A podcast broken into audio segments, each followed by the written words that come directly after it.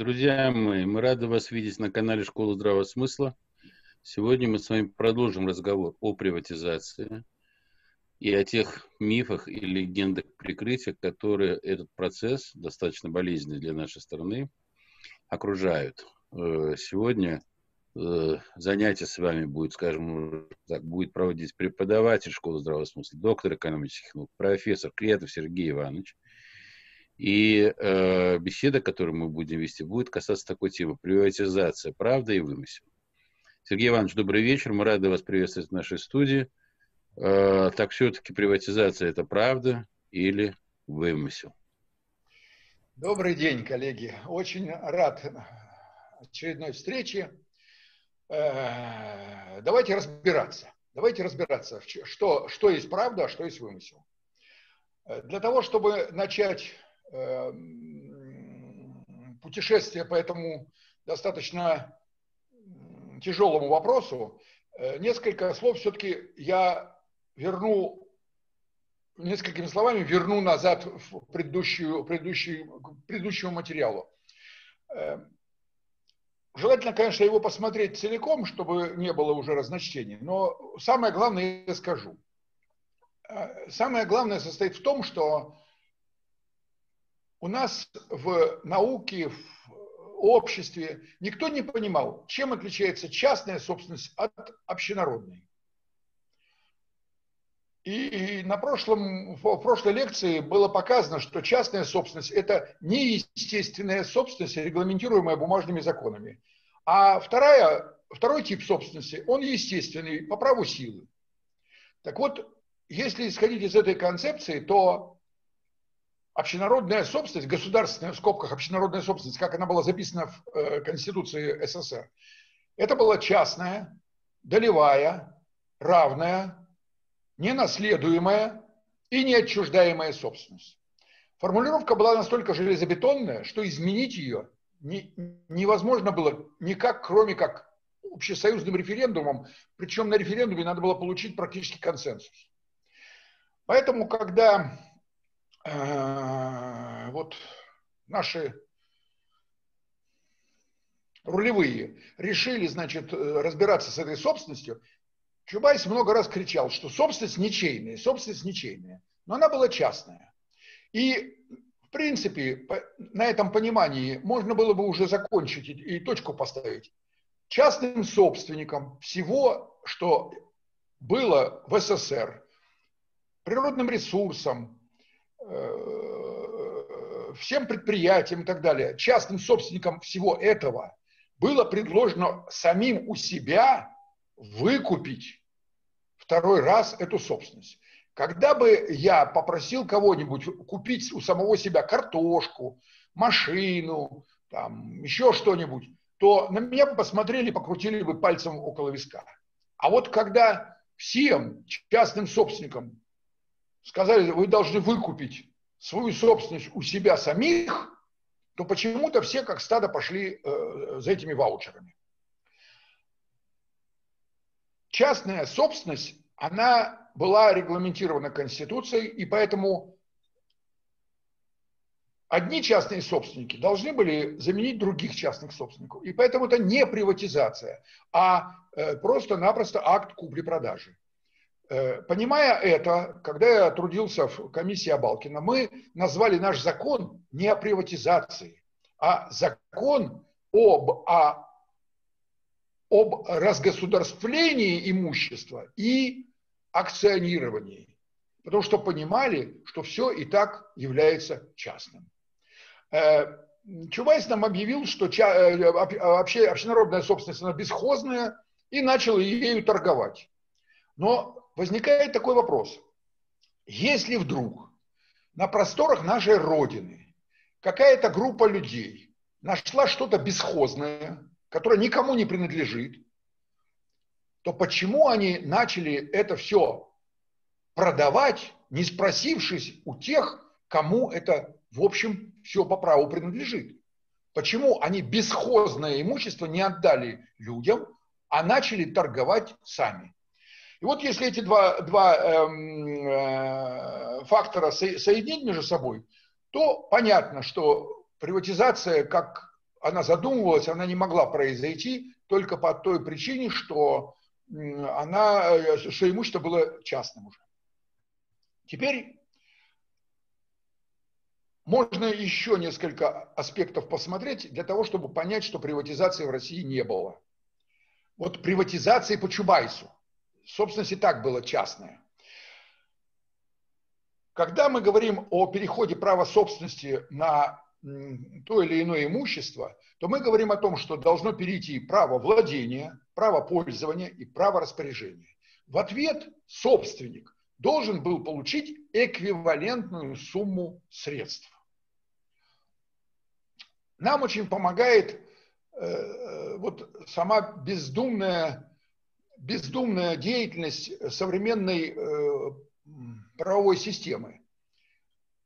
Мы знаем, что Евтушенков как-то прикупил себе э, Башнефть и, и владел ею. А потом вдруг ему суд объявил, что он купил ее по заниженной цене, и поэтому он должен ее отдать и еще заплатить Роснефти 130 миллиардов рублей. То есть, если суд наш показал, что если собственность приобретена не по реальной цене, то право собственности не наступает.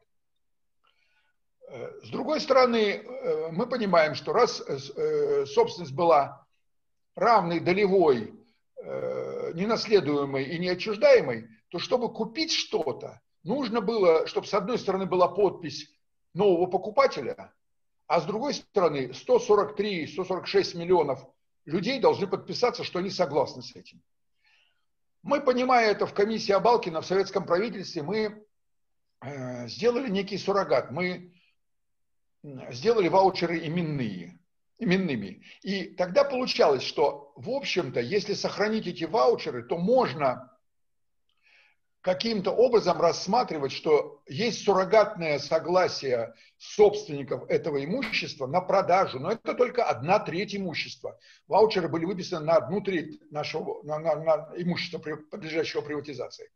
Поэтому, э, э, в принципе, вот такой суррогат был заготовлен, хотя я не могу сейчас сказать вам, насколько он был э, правовой и имел правовую силу, но, по крайней мере, была имитация его. Чубайс с Ельциным отменили э, именные ваучеры. Тем самым они полностью поставили всех новых собственников на сегодня э, вне закона. Поэтому сегодняшняя собственность называется, надо называть не приватизированной, а ее нужно называть собственность в законе. Как вот есть воры в законе, которые имеют свои полномочия по понятиям, а не по закону. Так вот, чтобы получить в собственность большое имущество, а это была вторая экономика в мире, и я утверждаю, что э, в мире не было и до сих пор нет столько средств, чтобы выкупить такую огромную собственность. Поэтому цену ее занижали э, по синдрому Евтушенкова и распределяли между своими. Но даже эти маленькие деньги не поступали в бюджет. Есть такой обозреватель Олег Лурия. Я в одной из книжек даже привел полностью его расследование, которое он напечатал совершенно секретно, можно посмотреть. А он это сделал на основе доклада счетной палаты 2005 года о том, что э, в ходе приватизации все деньги были, не поступали деньги реальные за имущество, а те, что были, они э, были зачислены на, на э, счета ведомства Чубайса, и они там потрачены на всякие э, непонятные нужды, э, которые а, к народному благосостоянию не имеют никакого отношения. И вот э,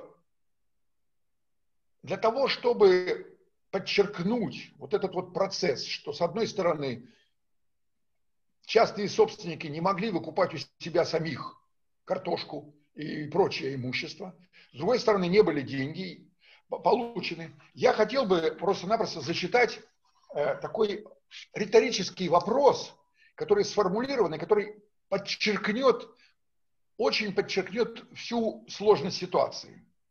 Вопрос обращается к, э, обращен, вопрос обращен к людям, которые э, ратуют за приватизацию. Хотите сказать, что советский народ на, рефер... на референдуме высказавшийся за сохранение Союза СССР самостоятельно, добровольно, сознательно и бесплатно передал свою общенародную частную собственность, частную долевую собственность Скоробогатым, разорил страну, где у него были вечные дивиденды в виде бесплатного жилья, бесплатного здравоохранения, регулярных путевок в санаторий, бесплатного самого лучшего в мире образования, пусть и небольшой, но достойной зарплаты, позволяющей покупать без ограничений все, что появлялось на прилавках, пенсии, позволяющие жить старикам и еще внукам подарки делать. Неужели советский народ добровольно простимулировал гигантский рост преступности, развязанный отъявленными офшорными миллиардерами, тысячи погибших в Чечне и других местах, и радуется жирующим Куршавеле Скоробогатым? Если поставить такой вопрос на референдуме, как вы понимаете, будет 100% за вычетом 0,7% людей, которые выскажутся за это выражение. Более того, я хочу сказать, что э, э, э, такого же мнения, к счастью, наш президент. Э, он однажды в интервью, когда он был еще премьер-министром, он заявил, что в обществе много говорят о том, что приватизация 90-х годов, включая залоговые аукционы, была нечестной. И дальше он подчеркнул, и я с этим полностью согласен.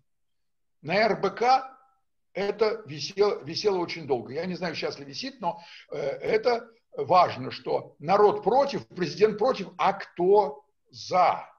Кто все это э, э дело за, за, затеял? Это частные собственники в законе.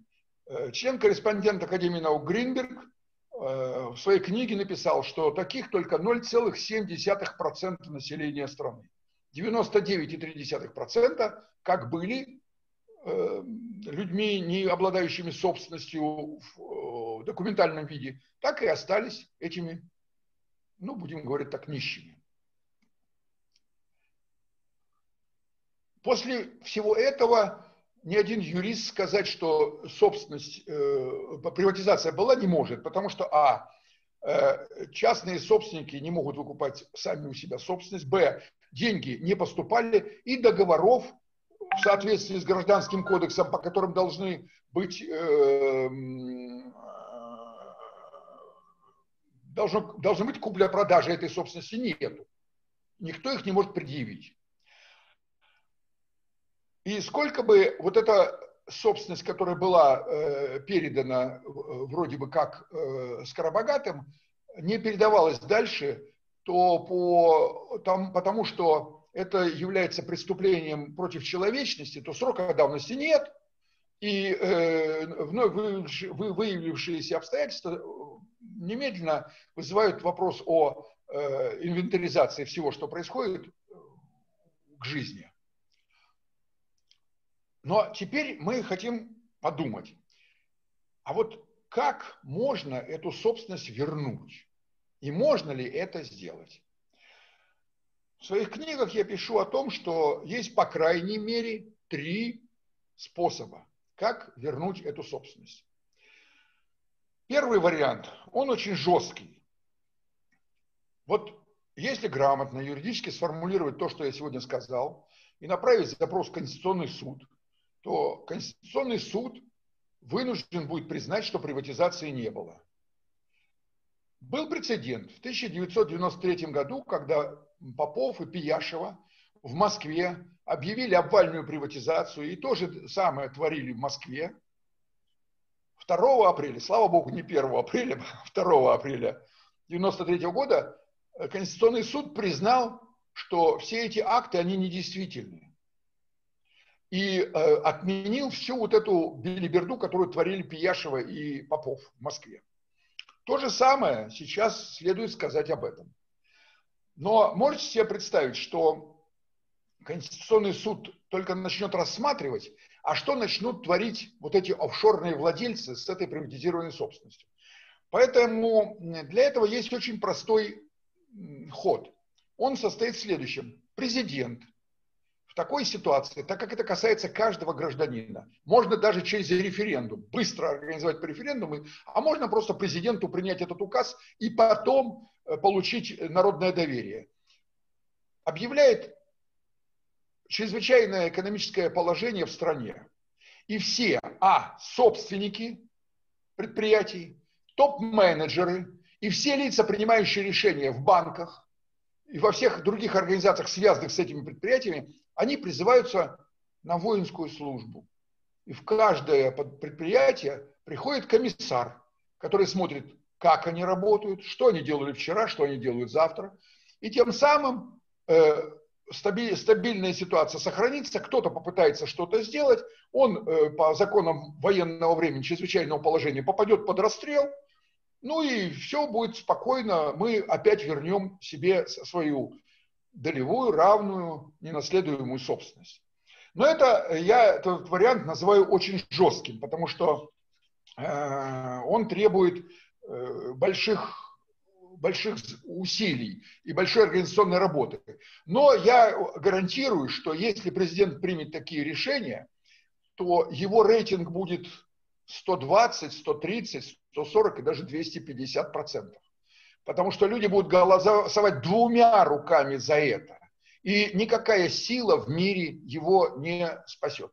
Тем более, что, вы знаете, в интернете ходит очень много сообщений о том, что эту процедуру в Китае провели, что расстреляли там несколько тысяч тех, кто приватизировал, э, бесславно приватизировал китайское имущество. Я не могу получить э, первоисточника, но все люди, которые это рассылают, они говорят о том, что это действительно произошло. Китай закрытая страна, не могу пока выяснить, но эту историю они провели.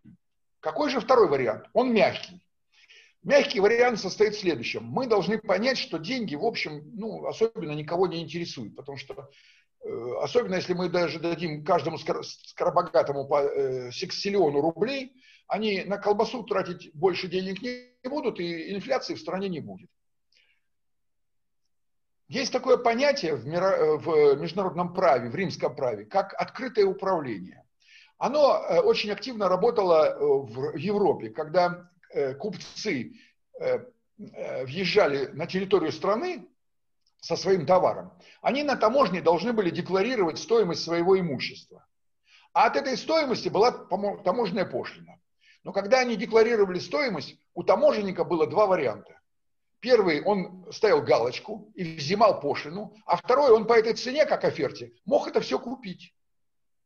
Если человек занижал цену, он забирал это все и продавал с прибылью. Ну, имеется в виду от, от именно государства. Вот то же самое можно сделать с этим имуществом. Мы спрашиваем, уважаемый Потанин, сколько стоит твой э, Норильский никель?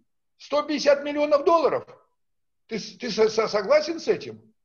Он говорит, нет, нет, нет, там 200. Мы говорим, хорошо, вот тебе 200 миллионов долларов, иди отсюда. Потому что он стоит на самом деле несколько миллиардов долларов десятков миллиардов долларов. И вот таким образом можно просто-напросто всех скоробогатых, которые участвуют в приватиза... участвовали в приватизации, заставить провести такую инвентаризацию. Мы заодно узнаем, какие там фонды, проведем инвентаризацию основных средств, что очень полезно. И при этом никого не обидим. Ты сам сказал, что столько стоит но мы купили. Правда, при этом нужно принять один закон о том, что э, декларация со, э, стоимости своего имущества – это и есть оферта на, на продажу государству своих активов. И это мягкий вариант, который тоже легко и быстро можно сделать. Есть, да, и в этом варианте есть один нюанс, который чрезвычайно важен. Он состоит в следующем. На большинстве предприятий СССР кроме того, что они делали, вот макаронная фабрика, а у нее стояли мобилизационные ресурсы на производство патронов. Ну, мы знаем, да? И на всех предприятиях были мобилизационные ресурсы. Мобилизационные ресурсы приватизации, а, не подлежали. И все, кто приватизировали эти предприятия, они обязаны были поддерживать эти мобилизационные ресурсы в соответствии с государственным стандартом. И если они этого не делали, то это фактически э, государственное преступление против общественно-политического строя и сильная-сильная уголовка. Поэтому вот здесь мобилизационные ресурсы, они играют очень важную роль, э, потому что их разворовали, разослали, сейчас у нас этого нет, но люди должны за это отвечать. Причем э, отвечать будут последние собственники, последние, которые купили, а дальше они обязаны, могут иметь возможность регрессным иском спрашивать тех, кто ему, им продал это вот недобросовестное имущество. Вот. Э, тем более э, есть еще один такой момент, который я хочу сказать. Значит, если мы говорим о, о том, что приватизации не было, то мы можем сказать, что право пользования и распоряжения было передано скоробогатым, а владения нет. И таким образом, фактически вот этот возврат будет не пересмотр итогов приватизации, о которых все кричат, не будет пересмотра, а его не надо пересматривать. Все, приватизация прошла в отличном варианте. Аренда. Вот ты из аренды верни все имущество. А как ты возвращаешь? А требования будут точно такие же, как наши, э, наши, э, наша страна возвращала ленд-лизовские студебекеры и прочее имущество американцам после окончания войны. До последней гаечки, чтобы все было на месте. Чтобы это был не торговый центр э, Горбушка, э, а чтобы это был завод, который там стоял и так далее. Вот э, здесь вот, это, вот этот вопрос пользования и распоряжения – он решает вопрос о том, что ты будешь возвращать. Не то, что у тебя есть, а то, что ты должен возвратить. Ну и, естественно, вы там за, за, э, подавайте регрессные иски, причем можно установить суд, очень серьезный суд у нас, пригласить туда международных судей, так как это трансграничные операции будут. Э, э, и в этом смысле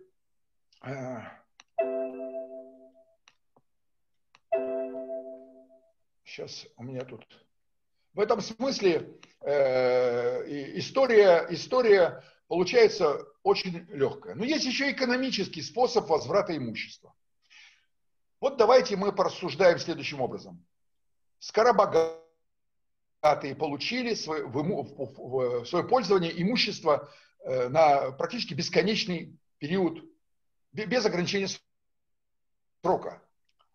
Но мы помним, что давным-давно уже Владимир Владимирович Путин, наш президент, все время создал даже комиссию по инновациям. Собирал туда предпринимателей и говорил, вы, родные, давайте занимайтесь инновационной, инновационным развитием своих предприятий. Он их призывал много лет, не менее пяти. Никто ничего не сделал. Дмитрий Анатольевич Медведев создал комиссию по модернизации. Когда поняли, что на инновацию они не идут, хотя бы модернизацию. И он тоже лет пять требовал, уважаемые скоробогатые, давайте модернизируйте.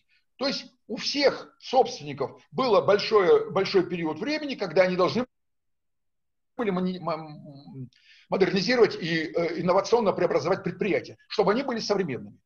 А теперь наступает час X, когда законодательно принимается решение, что у вас было время на создание современных предприятий? Да.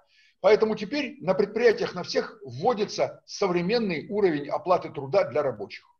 А это по европейским стандартам от 20 до 30 евро в час. Умножьте на 90, и вы получите часовую зарплату. Дальше 8-часовой рабочий день. А скоробогатые говорят, а у нас нет таких денег. Ничего страшного. Вы платите столько, сколько вы хотите, а разницу доплачиваете по, балан, по балансовой стоимости своими акциями. И как только у вас кончаются ресурсы на оплату зарплаты, вы уже никто. Принимается решение о переходе права собственности в руки коллектива. И дальше уже с коллективом решается этот вопрос в последующем. То есть вот э, процедура, на мой взгляд, она абсолютно понятна и естественна как с правовой точки зрения, так и с экономической точки зрения, а уж социальной, даже мы э, слышали, Путин сказал, что социально мы должны этот вопрос не признавать. И есть три варианта, как решить эту проблему, но три варианта базовых. У них могут быть варианты в различных отраслях, в различных сферах. И люди, когда начнут работать в этой, в этой сфере, понятно, что ум хорошо, а два лучше, а десять еще лучше. Будет все придумано и сделано так, как выгодно людям. а не 0,7% скоробогатых, которые на сегодняшний день, как мы говорили, жируют в куршавелях и думают о том, как бы э, сотворить какие-то козни нашему президенту, не выполняя его прямых указаний по поводу роста благосостояния нашего народа. На этом я хочу вас поблагодарить. Спасибо большое. Я думаю, что это, эта э, вещь э, сколыхнет мысли, и тот, кто э, к 2021 году возьмет это все в основу своей программы, предвыборной программы, я думаю, что он получит ошеломительную поддержку нашего народа. Спасибо, Сергей Иванович. Да, Владимир Викторович, пожалуйста. Сергей Иванович, у меня вот какой вопрос. Э, Школа здравого смысла вчера участвовала в, в очень интересной конференции. Материалы уже на нашем канале. Э, конференция посвящена э, великому правителю России Ивану Грозному, 490 его летию. И там выступала первый секретарь ЦК Компартии Киргизии обаятельнейшая женщина. Она, ну, просто торнадо. Она, э, ну, это, так сказать, киргизский Зюганов. Э, только, так сказать, энергичнее раз в 10, если не в 100. Она сказала, что 21 марта 2021 года будет восстановлен СССР. А теперь, внимание, вопрос по теме вашего выступления. Представьте себе, что Государственная Дума денонсирует вот этот вот позорнейший, вот эту бумажульку, которую подписали три урода в Беловежской пуще. Так. То юриди... а, если денонсация как-нибудь э, автоматически э, процесс де... Э, как это вот... Это, деприватизация автоматически это решит вопрос или нет? Или все равно нет. расстрелы? Нет, нет, нет, это не, не, решит, не решит этот вопрос. Значит, смотрите, тут какой, какой есть нюанс. Восстановление Союза СССР не, не требуется, потому что его разрушения не было. Ну вот смотрите, как произошло. Мало кто это знает. Ельцин, прежде чем поехать в Беловежскую пущу, он встречался с э, Горбачевым и разговаривал 8 часов. Они обсуждали текст документа, то есть все было согласовано с Горбачевым. И они там подписывали, а Горбачев обеспечивал ратификацию этого всего Верховным Советом. Но э, суть состоит в том, что э, для того, чтобы э, развал СССР принял решение, нужно, чтобы каждая республика написала Верховный, по, по, по закону, написала Верховный Совет СССР просьбу о выходе, как это полагается по закону. И Верховный Совет каждого должен был отпустить. А вот так чохом, знаете, вот давайте мы всех распустим, побежали, братва. Это все опять как собственность в законе. Это была свобода в законе. На самом деле никаких, э, никакого э, решения о уничтожении СССР реального правового с точки зрения римского права не было. Вот. Э, что касается восстановления СССР, э, мы э, можем так говорить, но лучше говорить о том, что период, то есть немножко по-другому формулировать, период, когда наше государство Э, игнорировалось некими, некой другой силой, он завершается, и мы опять берем власть в свои руки после того, когда наше государство фактически было сдано в аренду, в пользование распоряжения э, тех или иных структур. А вот восстановление – это опять процедура. Восстановление, там нужно э, что мы восстанавливаем. Для этого нужно собрать Верховный Совет. А кого вы пригласите в Верховный Совет? Из Прибалтики, из э, республик? Никого. Верховный Совет будет неполномочен, потому что будет только одна, одна республика там присутствовать. Поэтому э, нужно говорить именно о том, что ничего не произошло. Э, есть такой Олег Смолин, депутат. Он очень э, хорошо все время по этому поводу говорит. Э, и я с ним очень согласен, что все вот эти э, бравурные заявления о суверенитете России, Они не отвечают на вопрос, на один вопрос, а суверенитет от, кого? То есть нету почвы для того, чтобы э, говорить о том, что СССР, э, СССР был уничтожен.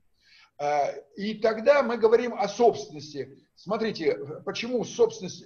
Тогда мы должны вновь вернуться к тому, что собственность будет принадлежать 300 миллионам СС, граждан СССР. И тогда у нас будет нерешаемые проблемы, потому что возникнет куча экономических претензий. А мы хотим вот это, а мы хотим вот это, а это нам отдайте. Даже сейчас стоит.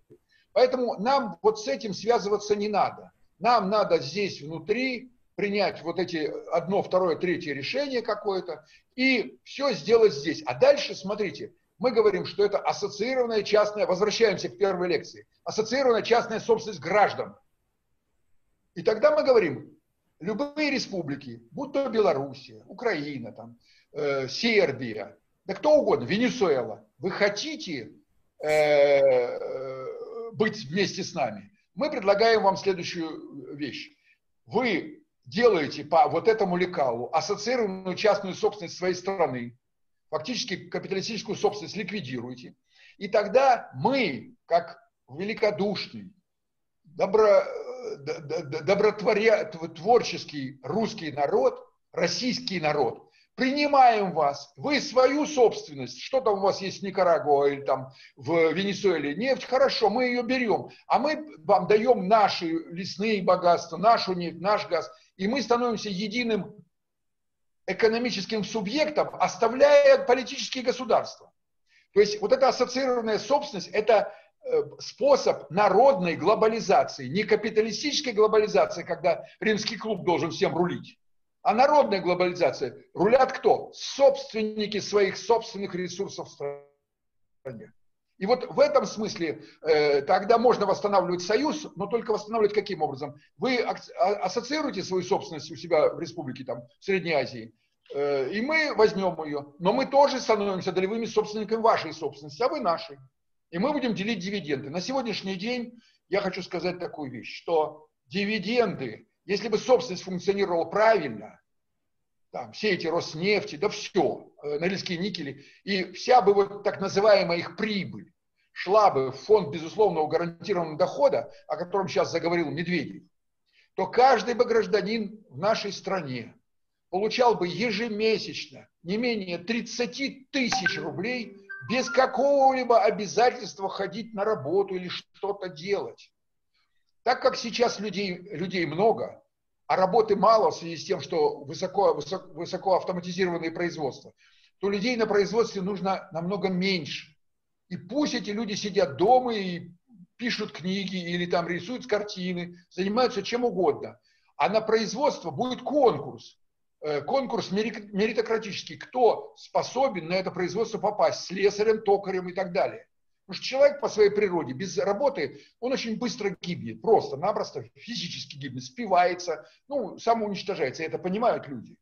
Вот, вот э, пандемия показала, что люди готовы уже были выйти на улицы с требованием «пустите нас на работу». Ну, мы же все свидетели этому, правильно?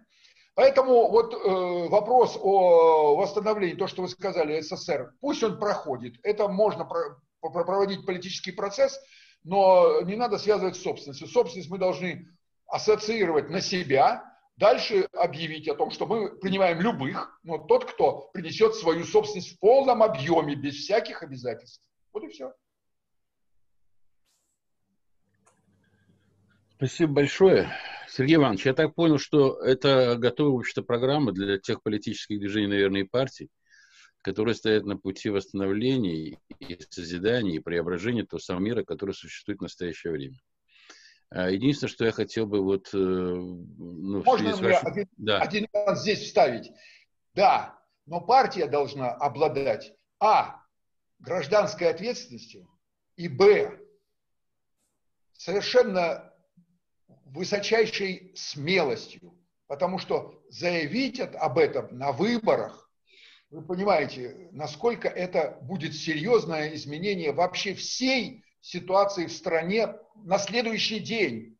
Если выйдет лидер и скажет, приватизации не было, мы предлагаем то-то, то-то, то-то, то-то, а я спокойно отдаю материалы, они опубликованы и в России, и за границей, их никуда не, не, уже не денешь, э, то это вот будет так. Но для этого вот нужны эти два качества.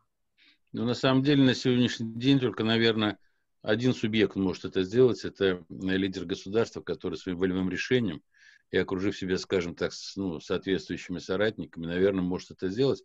На самом деле, то, что вы сказали, вполне осуществимо, и я думаю, то, что нам было э, предречено там и рассчитано э, таким знаменитым, ну как, математиком, который строит такие верные прогнозы Афганом Сидиком, э, к 20, 2025 году мы, наверное, этого и, и достигнем. И тогда э, все вроде бы о чем мечталось, все это сбудется. Сергей Иванович, вам огромное спасибо. Э, спасибо, дорогие слушатели Школы Здравого Смысла. Не, забываемся, не забываем подписываться на наш канал. Наша помощь вам нужна. Кнопочка у вас, э, логотип школы в э, левом нижнем углу вашего экрана. Э, благодаря вашей поддержке мы сможем э, организовывать такие замечательные встречи, выходить с такими прекрасными программами. Спасибо большое, Сергей Иванович. Спасибо всем, спасибо всем. Дай Бог нам победы.